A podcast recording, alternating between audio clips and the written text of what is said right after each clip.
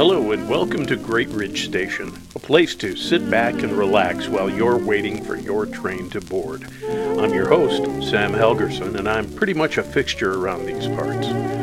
This is a special series, a field guide for Christian leaders. We're reaching back over 1,500 years to bring you a leadership classic from St. Gregory the Great, a week by week look at timeless wisdom from the past. Thanks for stopping in on your way through. Frontispiece, preface, introduction, and initiatory concepts.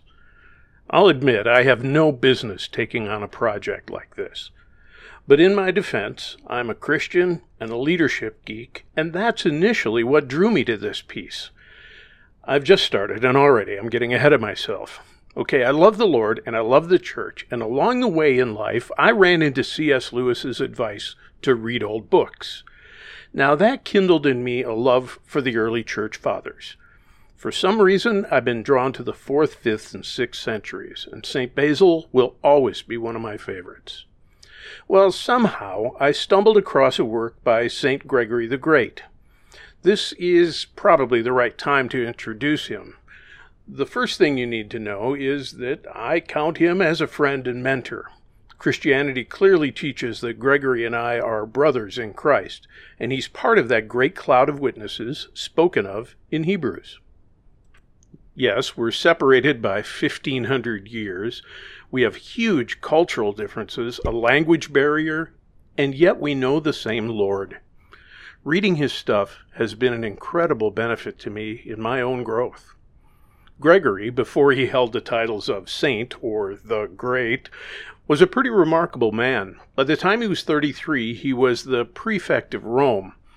Now, at that time, the capital of the empire was in Constantinople, but Rome was still a prominent, dominant force. And being prefect put Gregory in a unique position of secular power. Prefect? Well, think governor, mayor, king, emperor, el jefe, big kahuna. It's an incredibly powerful role, and we don't have anything like it in our culture today. So he believed that his work was a God given role, and he took that seriously. One writer has claimed that Gregory made every effort to ensure financial integrity, and because of that, he invented the principles of accounting long before accounting existed as a discipline.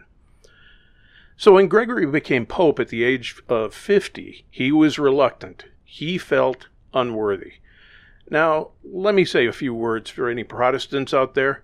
This was a long time before the Protestant Reformation and a long time before the schisms and divisions that plagued the Church. At this point, the Church was essentially one, and the nature of Christianity had, had really been settled. So, despite your post Reformation mindset, give Gregory a chance. He doesn't really need anyone to defend him, but one commentator wryly noted that uh, John Calvin himself viewed St. Gregory as the last good pope. Now, admittedly, Calvin had a bit of a bias, but it's worth noting that he had very high regard for Gregory. This series is based on a work that Gregory called the Pastoral Rule, a work that Gregory felt compelled to write shortly after he became pope. He felt like God was pushing him to write it. Now, I came across it a few years ago, and as I read it, I realized this is really a timeless message. I shared it with a good friend of mine, and he said, How is this not required reading for everyone? Well, I agree, but here's the problem. This was originally written in Latin, so the language is, well, impenetrable. And even the English translations are pretty complex. For most of us, a work like this is not on our radar. Maybe this format will help. Well, I had to address the title. Yeah, pastoral rule is fine, but it really doesn't describe it very well, particularly for contemporary ears. Neither does the original Latin title, Liber Regularis. I didn't want the title to be a hurdle in itself, so I had to make a change. Here's what I'm using a field guide for Christian leaders. Well, it is that. The work is divided into four books. Book one addresses the question Who is cut out to be a leader? This one runs 11 chapters. Book 2 explores all the potential pitfalls that a leader can face and helps leaders to stay in their role without crashing and burning. This book also runs 11 chapters.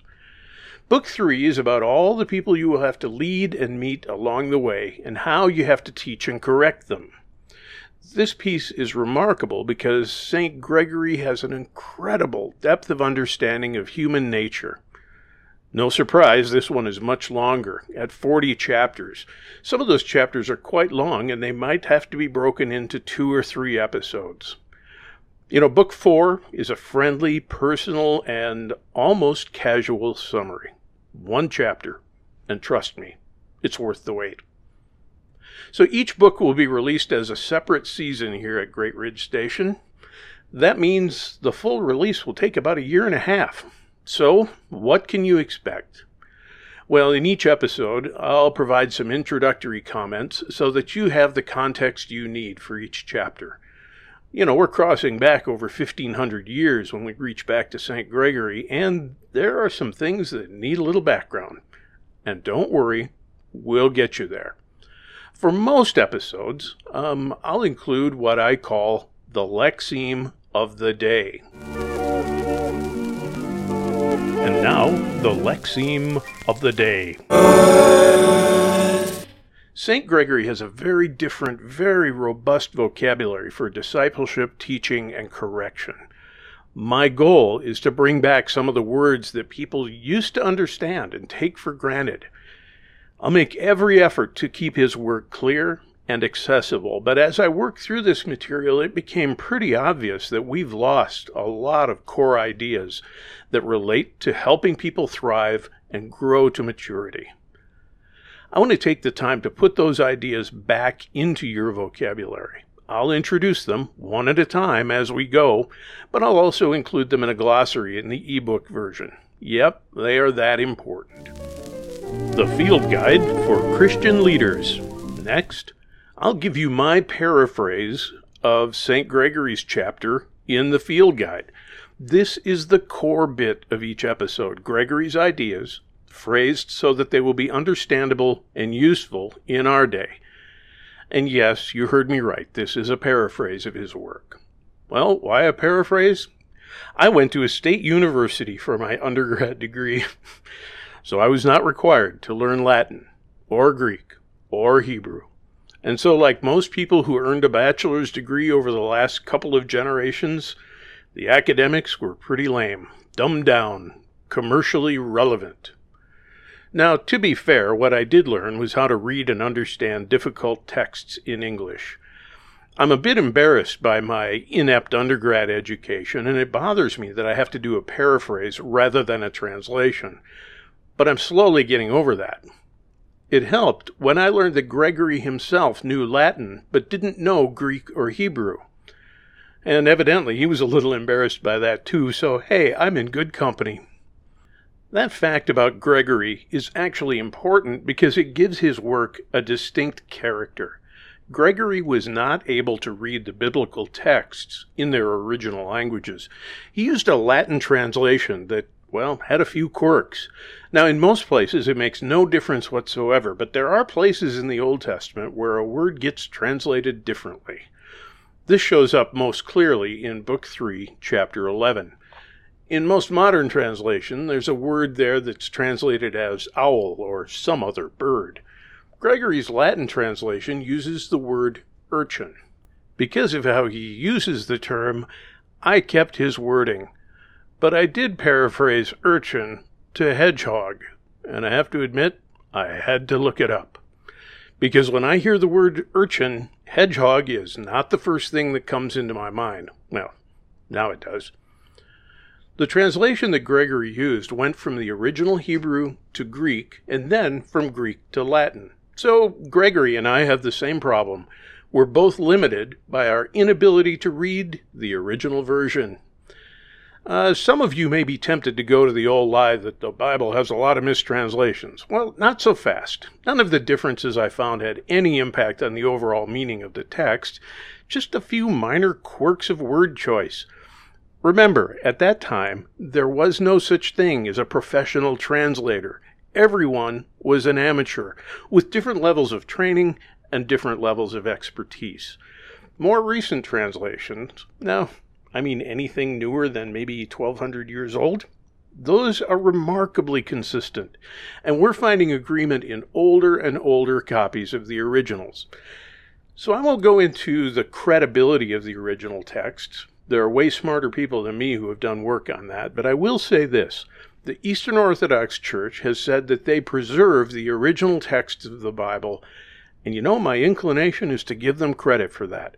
God used them to ensure that the original works of Scripture were accurately passed down to us. A couple of other things you ought to know. When Gregory cites a piece of Scripture, it's from memory. And it's not like, oh, that's in John 10:10. 10, 10. Most of the books of the Bible were not divided into chapters and verses for 600 to 800 years later. So he quotes the, the pieces that he refers to word for word. An earlier translator of Gregory's work dropped in the scripture references for our convenience, and I've retained them, and whenever possible, I've quoted a modern translation to make the meaning clearer. There are two other technical points. First, there's a different numbering method used for Psalms in the Eastern and Roman Catholic tradition versus the Protestant tradition. In most places, the numbering is off by one because Psalm 18 appears as two Psalms in the Eastern and Roman Catholic scriptures.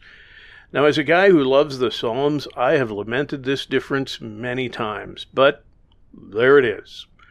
I've used the Protestant numbering of the Psalms in this work, and I did that out of respect for my own Christian tradition. But please hear this. I mean no disrespect to our Catholic and Orthodox brethren. I simply had to make the call one way or another. Now, second, if you are from the Protestant Christian tradition, please hear me. Do not be surprised that Gregory quotes from what we call the apocryphal books of the Old Testament. The church had long recognized their value, but they also recognized that they were not inspired as the same way as other books of Scripture. Augustine argued that they should be included, but included with that caveat. They've always been valued as useful teaching tools, even if they're not doctrinally binding. So I would urge you to give Gregory a bit of grace on this. When he quotes them, he's drawing from the words of Scripture that he had memorized. He would have understood the distinction, but he clearly didn't care. Just hear what he has to say. One of the challenges that I faced was courage. Did I have the guts to let Gregory speak for himself? I hope so, but it was not always easy. He says some things that made me nervous. He clearly does not think like someone from our century or our millennium. I don't always agree with him, so if you don't like it, don't blame me.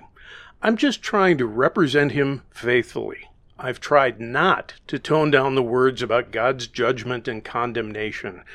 Gregory, like other faithful Christians, recognizes that he is saved by the grace of God through Jesus Christ he reminds us of what we have been saved from.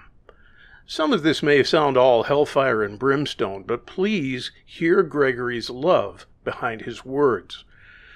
Gregory would probably be mortified to think that Christians are not used to the words and ideas that he shares. In our day, we kind of take a flippant, the law doesn't apply to me approach to the Bible. Gregory patiently reminds us that there are ways that we can trample on the grace of God and perhaps find our hearts hardened and out of the reach of that grace. Now, that sentence almost certainly frustrates Calvinists, and Arminians ought not pat themselves on the back. These are fearful truths, and they are the clear teaching of Scripture. And I think that's probably the gist of what you need to know about the field guide portion of each episode.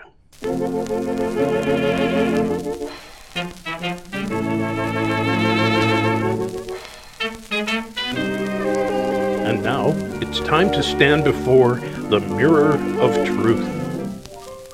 I'll follow that with some concluding comments and an opportunity to check the status of your own heart. Right now, I'm calling it the mirror of truth. I originally wanted to call it the Repentance Corner, but one of my technical advisors, okay, was my wife, she said that might be a little too harsh. I think she was right. So I backed down from that, but I still want you to face some of these challenging ideas and look at your own heart in light of the material that St. Gregory presents.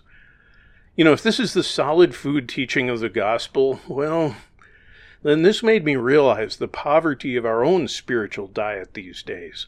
With every sentence, I became more and more convicted of my own sin.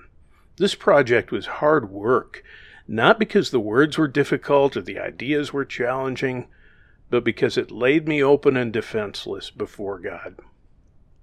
My initial plan was to release this in chunks as I worked on it. I scrapped that plan and felt that I needed to complete the full text before releasing any part of it. I felt that my own integrity demanded it. If I may be so transparent, though, there was another factor at play. When I completed the first chunk, Chapter 1, I found myself convicted by the words of my friend Gregory. I found myself having to respond to God, to beg for His mercies, and thank Him for His grace. This is why I've chosen to complete the whole thing before I started recording. I do not want to be derailed. The fact that you're reading this tells me that I have finished the race, fought the good fight, as Paul put it. This was simply too important to leave half done, and as I neared the end of the process, Gregory himself assured me that this was the right decision. Seriously, it's in there, it's in book three. The question for you, as a reader, listener, whatever, this is all the same. Will you finish this book? Will you let the Holy Spirit speak to you, teach you, and correct you? Do you have the courage to see the process through to the end? And then, do you have the courage to listen and read it again and again and let it refine you? Thanks for joining us at Great Ridge Station. As the train boards and rolls on to its next destination, we hope you found your time here helpful. The paraphrase of St. Gregory's work, along with supporting content, was developed by Dr. Sam Helgerson. As always, our sound engineer is Brick Martin. The opening music is from Guy Lombardo, Down by the River, and the closing music is from Xavier Cugat, Brazil. Great Ridge Station is a service of Great Ridge Group, LLC. Stay with us on this. We're eagerly awaiting your next visit to Great Ridge Station.